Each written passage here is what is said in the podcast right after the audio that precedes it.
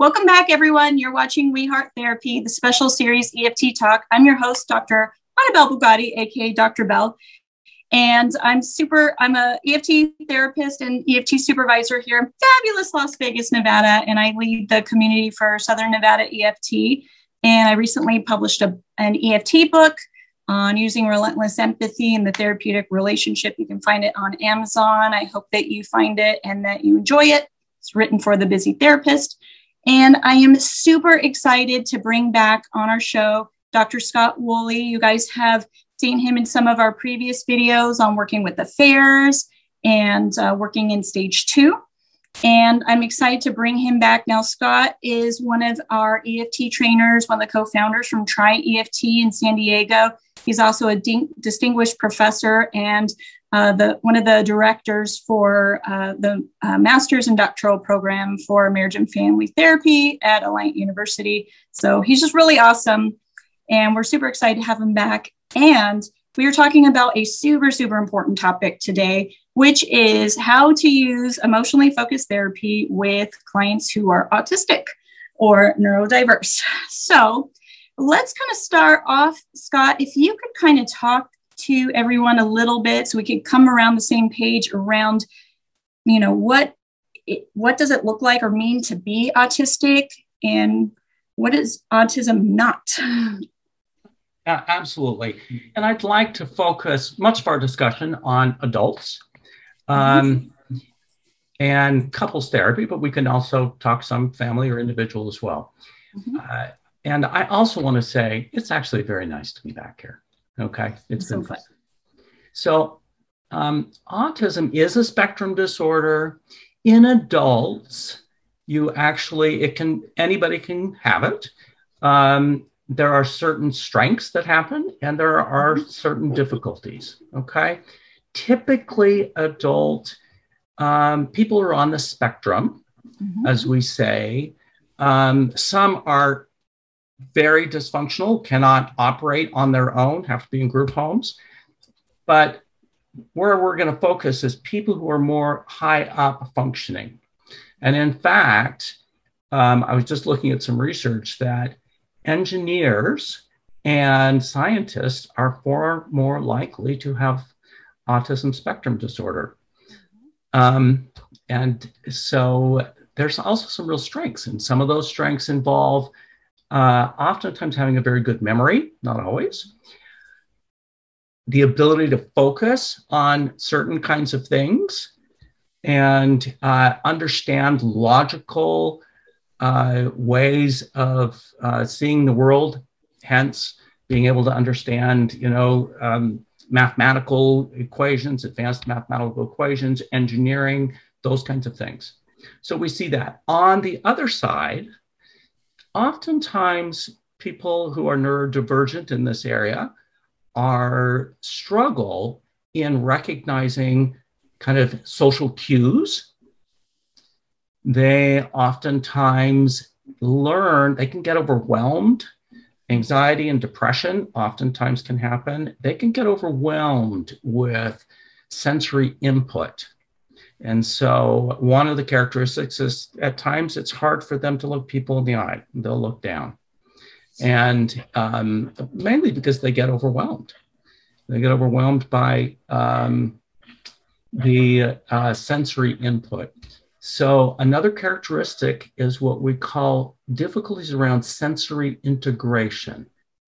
So, sometimes their clothing is, it's very difficult for them to integrate different feeling of clothing or different types of touch um, can be difficult. So, I mean, those are some of the highlights. Kind of like tactile, uh, tactile. Uh, issues, like, you know, maybe one material versus another material.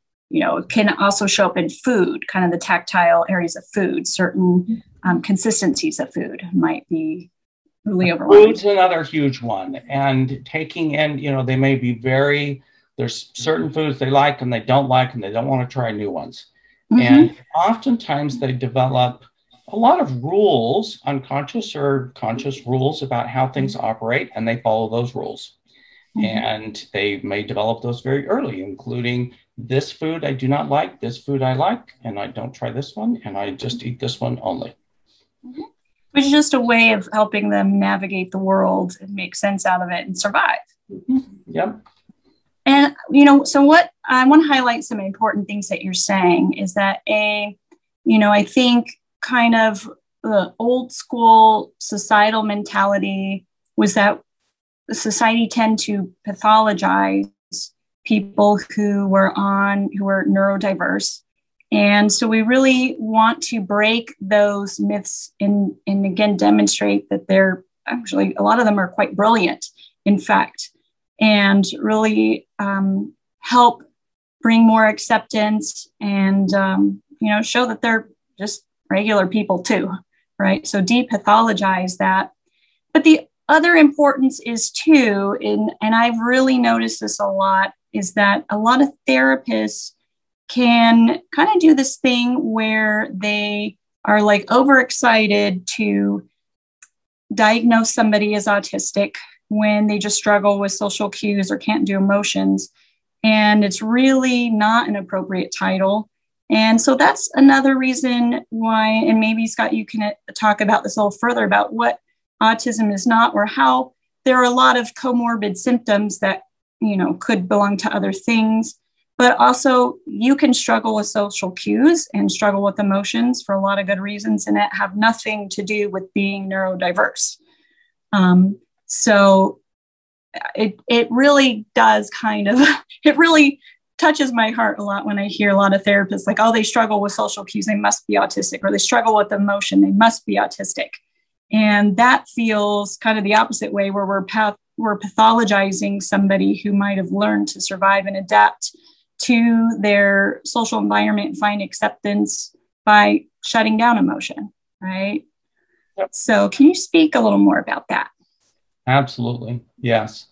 Um, there, first of all, actually, let me just speak to the issue of diagnosis in general, and particularly as it relates to EFT. And then I'm going to circle back specifically on some of the other ones. Um, diagnosis of individual diagnosis can actually be liberating and helpful.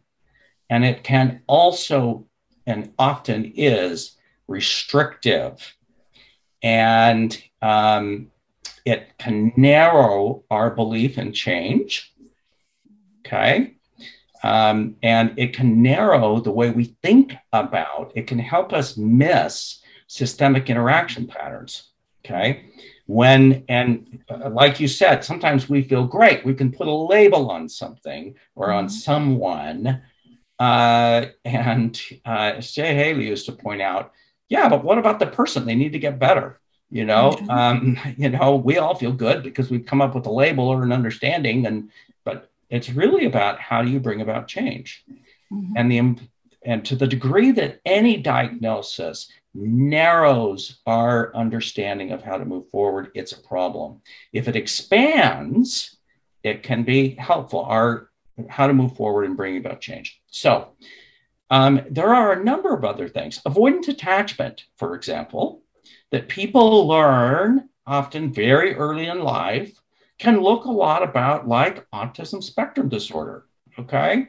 You know, people are not necessarily tuned into their own emotions, to other people's emotions. The fact of the matter is, is if you don't tune into other people's emotions, then and your own, over time, you become less and less focused in that area and you don't learn as much. And it can look like autism spectrum disorder, but it's not. Traumas can, there's a number of things. I think the important thing isn't the label. Even if, I mean, with autism spectrum disorders, um, we know that there are brain processes that are different. Okay. But we also know that the brain is constantly reshaping and uh, rewiring itself. The big question is how do we help people function better in um, and if we're doing couples therapy how do we help this couple find joy and bonding and connecting how do we have it be safe for people yeah i think you bring up some really good points and kind of the irony there is that you know sometimes labels can narrow our perspective of a client and change, which to me is a little ironic because as therapists, we are in the business of change. But it, it is true and it's something i'm very passionate about and actually wrote about in my book is that when we kind of get stuck on the label and we don't see the person we may miss the broader contexts that there are reasons. I mean if you weren't accepted a lot as a kid and you but you found acceptance maybe in in a online gaming world. And so you spent a lot of your time socializing online and gaming and weren't exposed to other children or other people then yeah reading social cues may be hard and it's got nothing to do with being autistic. And you know, lots of folks for, like you said, trauma or avoidant attachment also struggle to do emotion. They weren't taught how to do emotion, but they learned to survive by shutting down emotion because every time they showed emotion when they were younger, they got rejected or dismissed or not responded to. All that does is reinforce why it's not safe to do emotion. So, you know, really kind of helping therapists to be patient and to really see the person, which is what we do in EFT, is to really understand the systemic uh, contributions that might have created this, might have might be a part of this, and even if a person does have autism, which can be liberating for folks that feel like they've been struggling and not really had a solution or a way to understand, it can be helpful. But either way, doesn't mean that we can't treat them in therapy, in couples therapy. And it doesn't mean that they can't learn how to do emotions or learn how to do social cues or have successful love relationships or that they don't desire to be loved or be in a loving relationship because they do.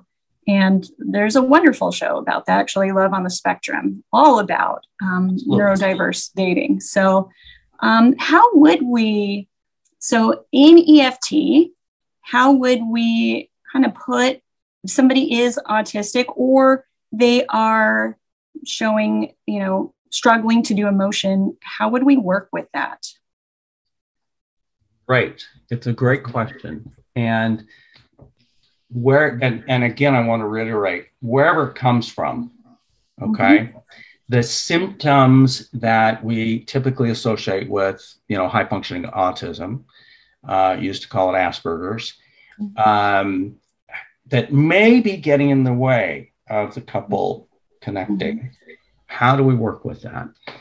First of all, I actually think it's really important that to remember that most couples uh, got together for a reason.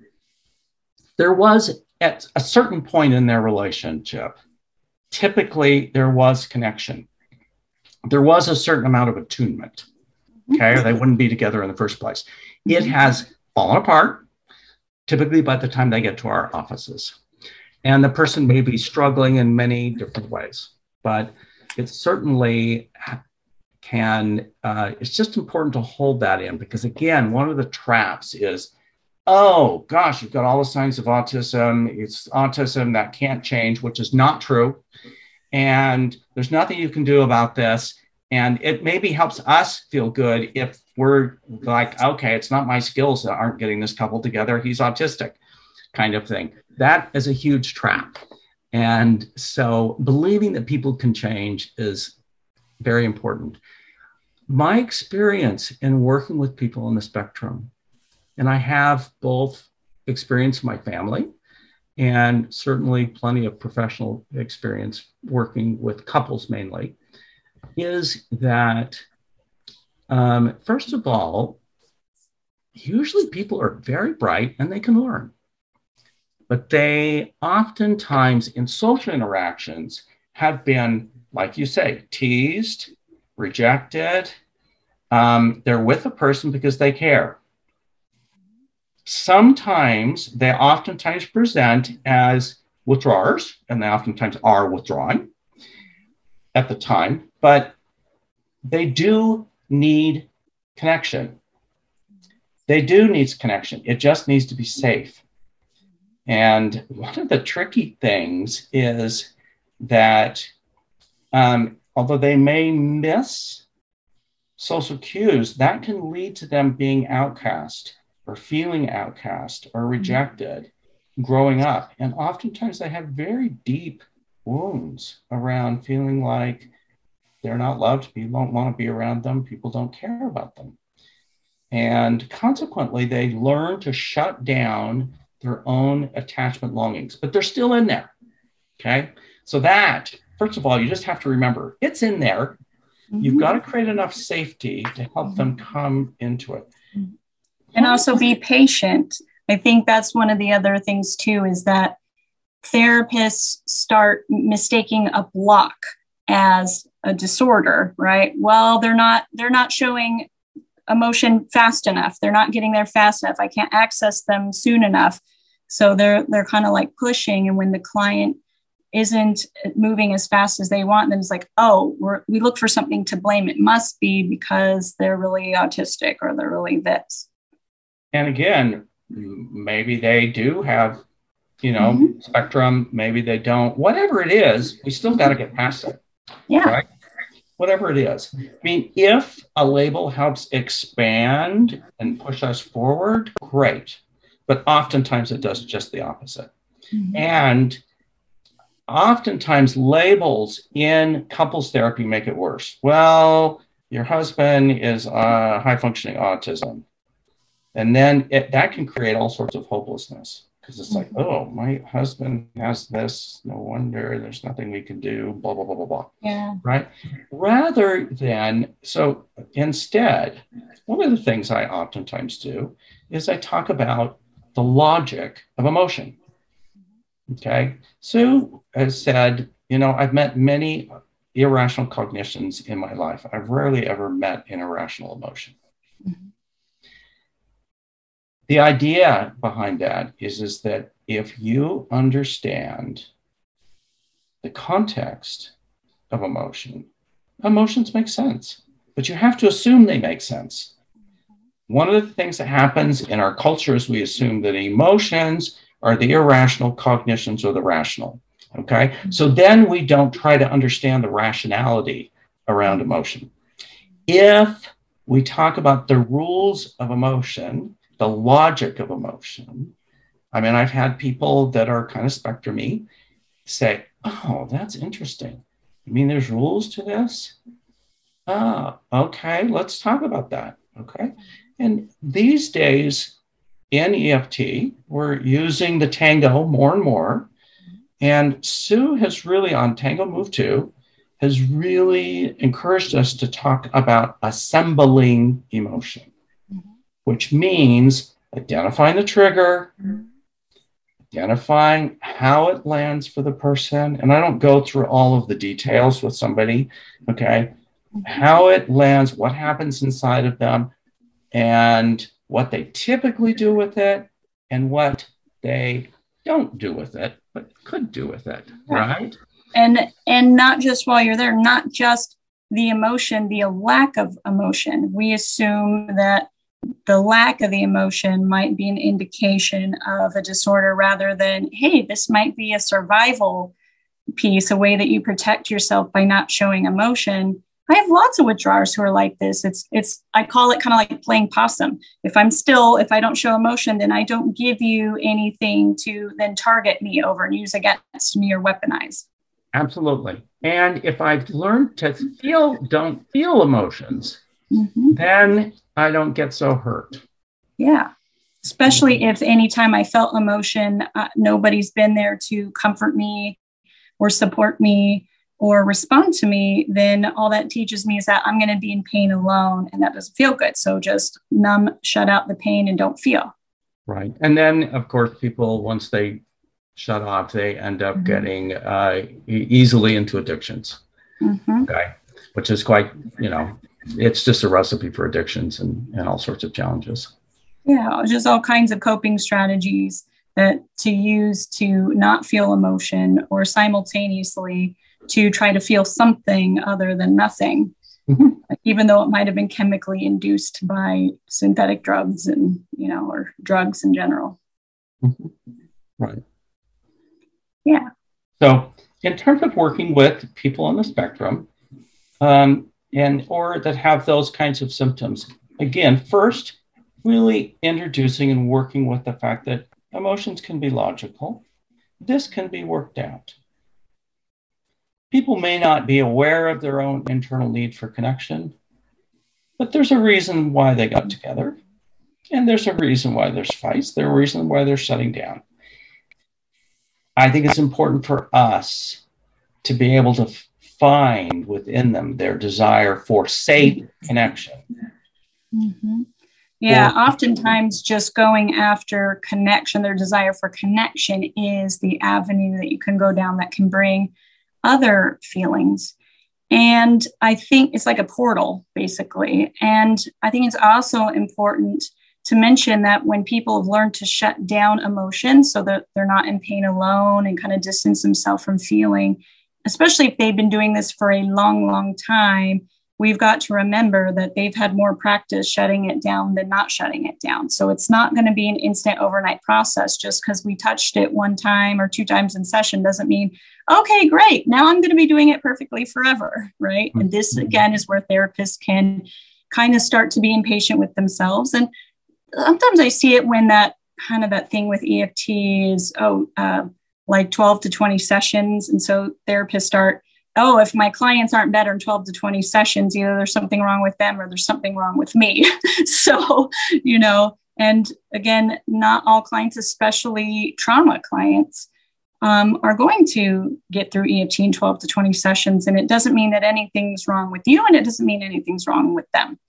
It's just called This is Hard. It's new. It takes a while for the brain to rewire itself. And again, a person, it, it it's a process. It takes place over time. It's not an event, right? So, you know, teaching them how to do something that maybe they've had 35 years or 50 years of doing the opposite is going to take more than one or two times to get the wheels in a different direction.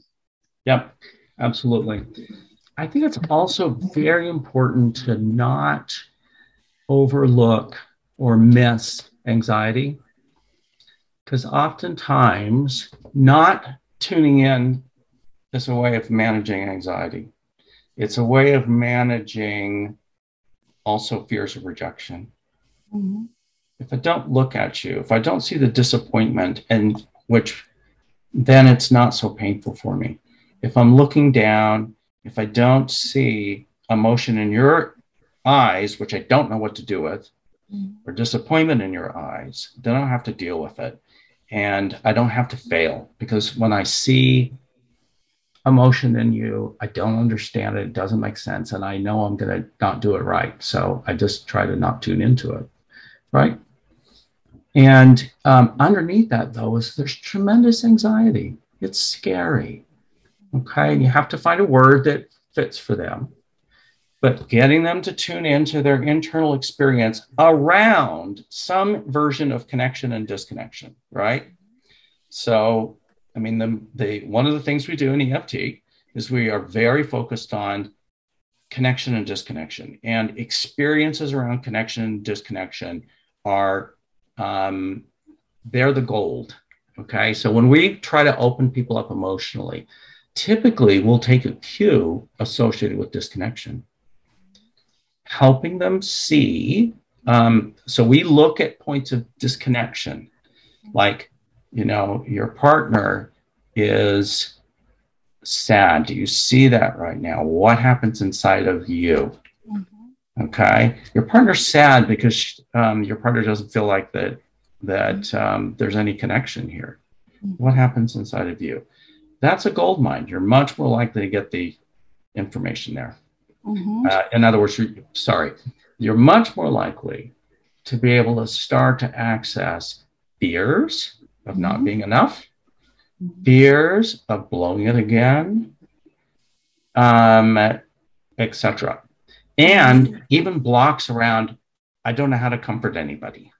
Mm-hmm. Okay. I've never been comforted. I just turn my own needs for comfort off um, etc. Another thing that can be helpful with that is doing a good history about how they got together. And if there was a courtship, I mean, sometimes people get together because they meet each other at a bar, they end up in bed together, and you know, somebody gets pregnant, right? And then they decide to make a go of it. But oftentimes people get together and they're if there was some kind of a courtship, um, there were times when they felt loved or connected. They felt the joy of being together and helping them doing some good history on that so you can bring up an image. Yes, that night when you were courting and you guys ended up um, camping and the fire was crackling and you were roasting marshmallows and you were snuggling and you felt so close. Okay. That is an attachment image, it's an attachment experience. Bring that up so they have some reference about what you're talking about. And it's kind of like, oh, yeah, I get that. Yeah. And I think also remembering that for those who aren't used to paying attention inwardly, they they're really disconnected from their mind body connection being really patient with that that this is the first time they're being asked to look at this part of themselves and connect to that so it's like a mapping out process and they're mapping uncharted territory with you so they have the emotions and we know because they're humans right they have a pulse and, and uh, blood running through their veins and you know, even though they might have trouble deeply accessing it or feeling it in their body, that's okay because we're going to help them with that. we go slow and we really help them start to pay attention to things they've never paid attention to. When you never pay attention to it, it's easy to assume it's not there when in fact it is. Mm-hmm. Yep, exactly. So, and you know, part of this is also very reassuring for the partner because it's like, the partner's usually used to thinking, my partner doesn't care about me. You know, he, she, they, I'm not important to them, right?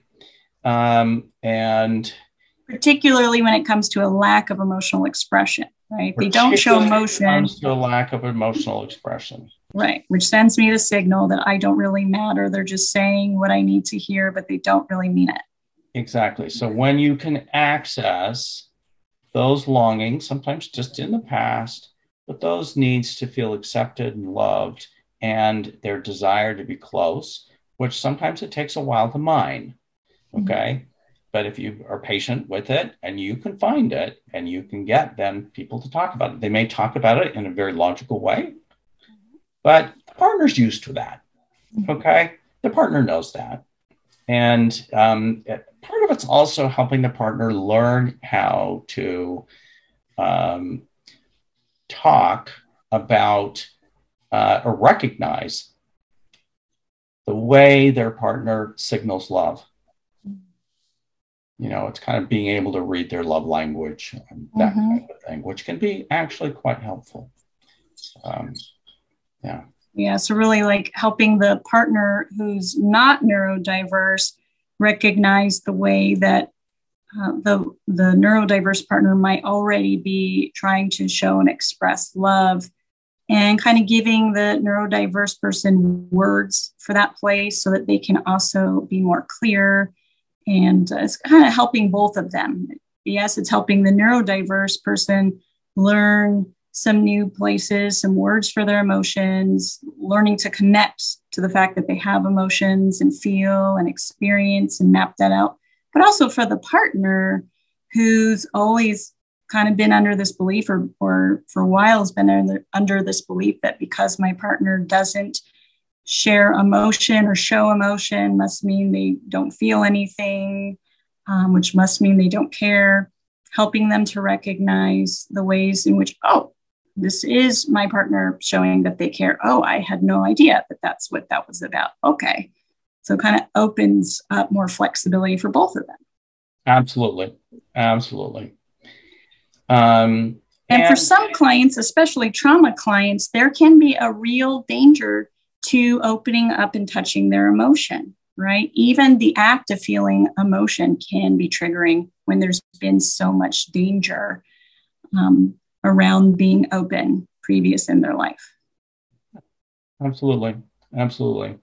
And I would say this additionally that there are treatments like medication or you know neurofeedback etc that can be helpful particularly in lowering some of the blocks if you've got somebody who's really deep into depression and they're an escalated couple, for example, but the person's in deep into depression and the other person is in no way ready to be any what somewhat patient with it. Um, sometimes medication can be helpful, but it's not the be and end all. Right. You know, medication doesn't give them coping strategies and it doesn't teach them how to heal what's causing the depression. Right. Right. But sometimes you go down that road and um, you can, parts of their um, brain start getting active again and other parts start settling down. And at that point, if you, um, you're much more likely to help them open up, you're much more likely to help them attune. Now, we're talking about kind of neurodivergent people as if they're always blocked and shut down. They're not. Okay. they can also, some of them are very happy, chipper, open people and wonderful. Again, uh, many of them are very brilliant. Mm-hmm. And um, so sometimes, you know, uh, getting them to read Hold Me Tight mm-hmm. can be very helpful, a chapter at a time, discussing it and um, etc. Um, and I remember one guy who was, you know, kind of neurodivergent. He, um, reading and hold me tight, he read about, I think in the fourth chapter, um, accessibility, responsive engagement. And that clicked in for him. I was like, oh, so when I come home from work, I need to be accessible, responsive, and engaged. So if I come home, what she's been telling me for years I just do, I normally just come home and I try to make it to the computer in the back bedroom and get on the computer.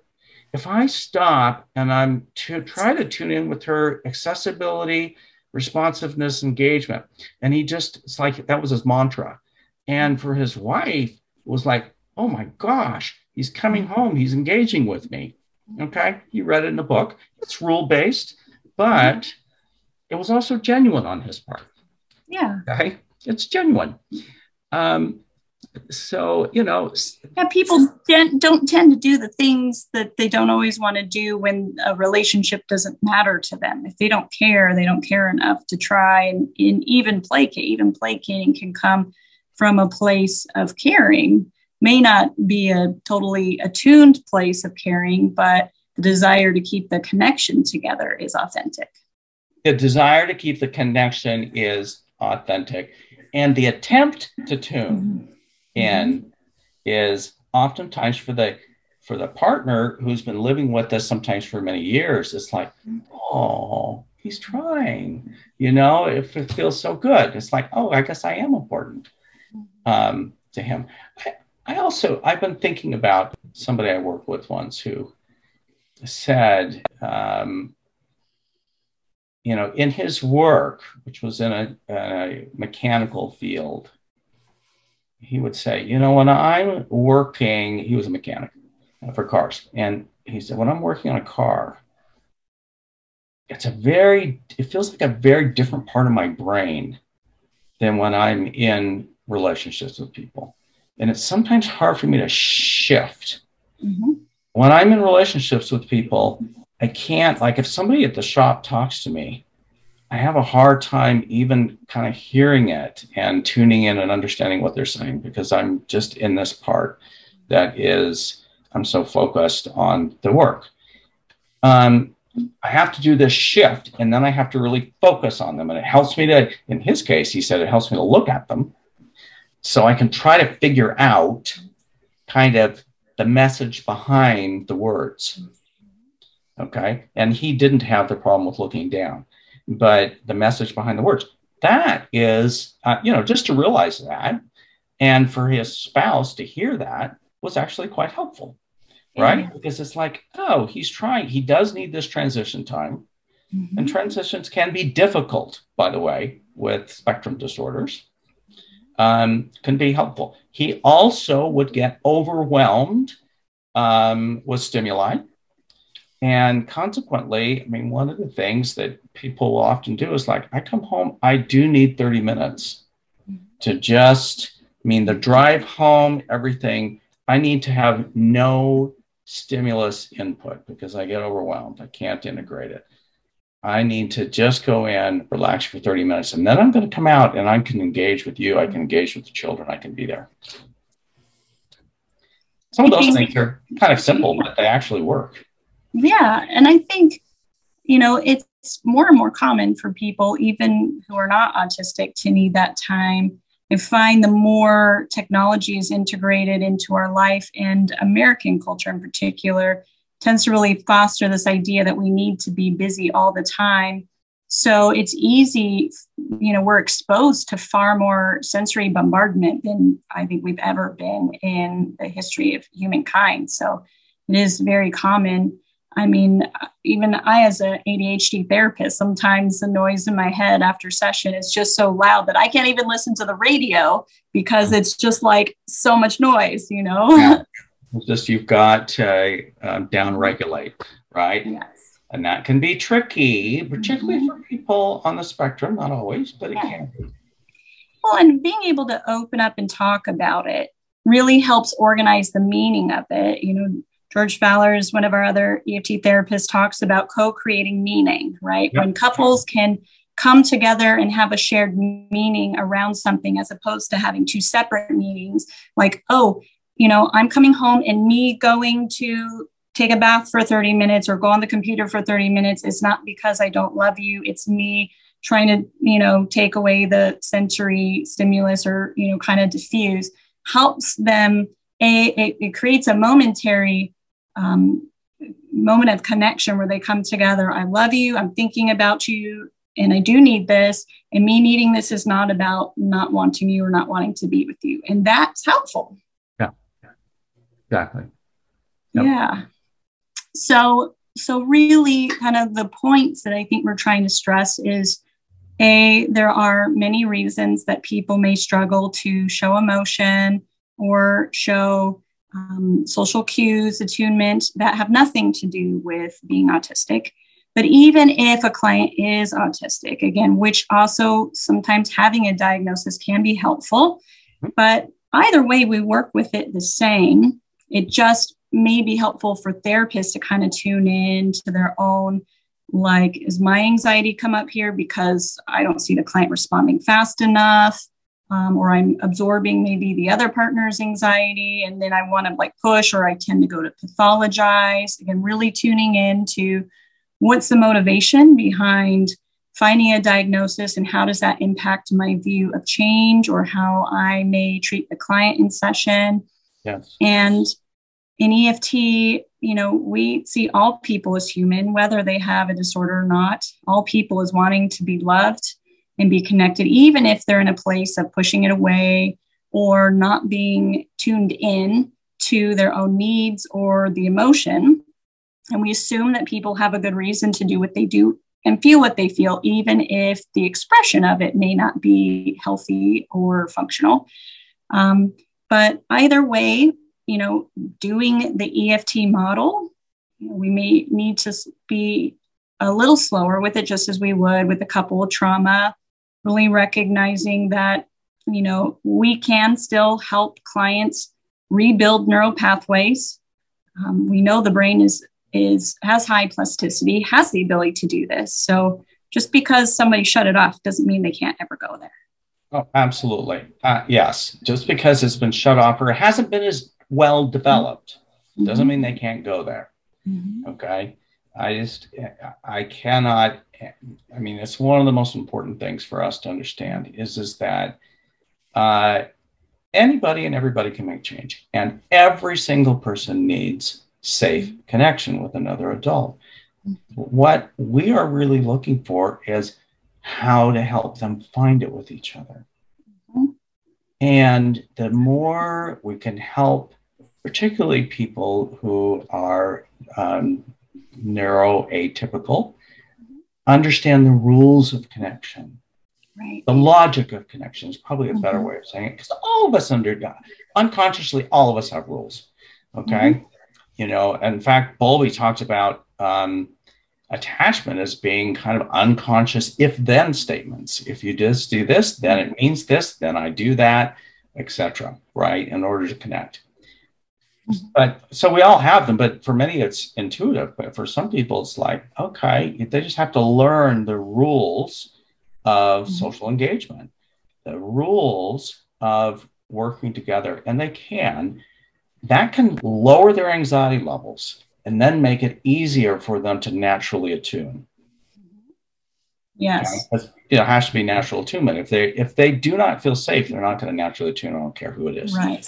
And not knowing how to do something can be a vulnerable place, right? So even recognizing the ability to be open about not knowing something um, and trying to, you know, feel around in the dark, you know, with the performance of anxiety, I got to get it right, I got to get it right, you know, can cause some more blocks and more pressure but really just helping them be patient and adjusting your expectations as a therapist to be patient with them. That a lot of these clients are making connections and mapping out language in uncharted territory that's, you know, just that it's uncharted.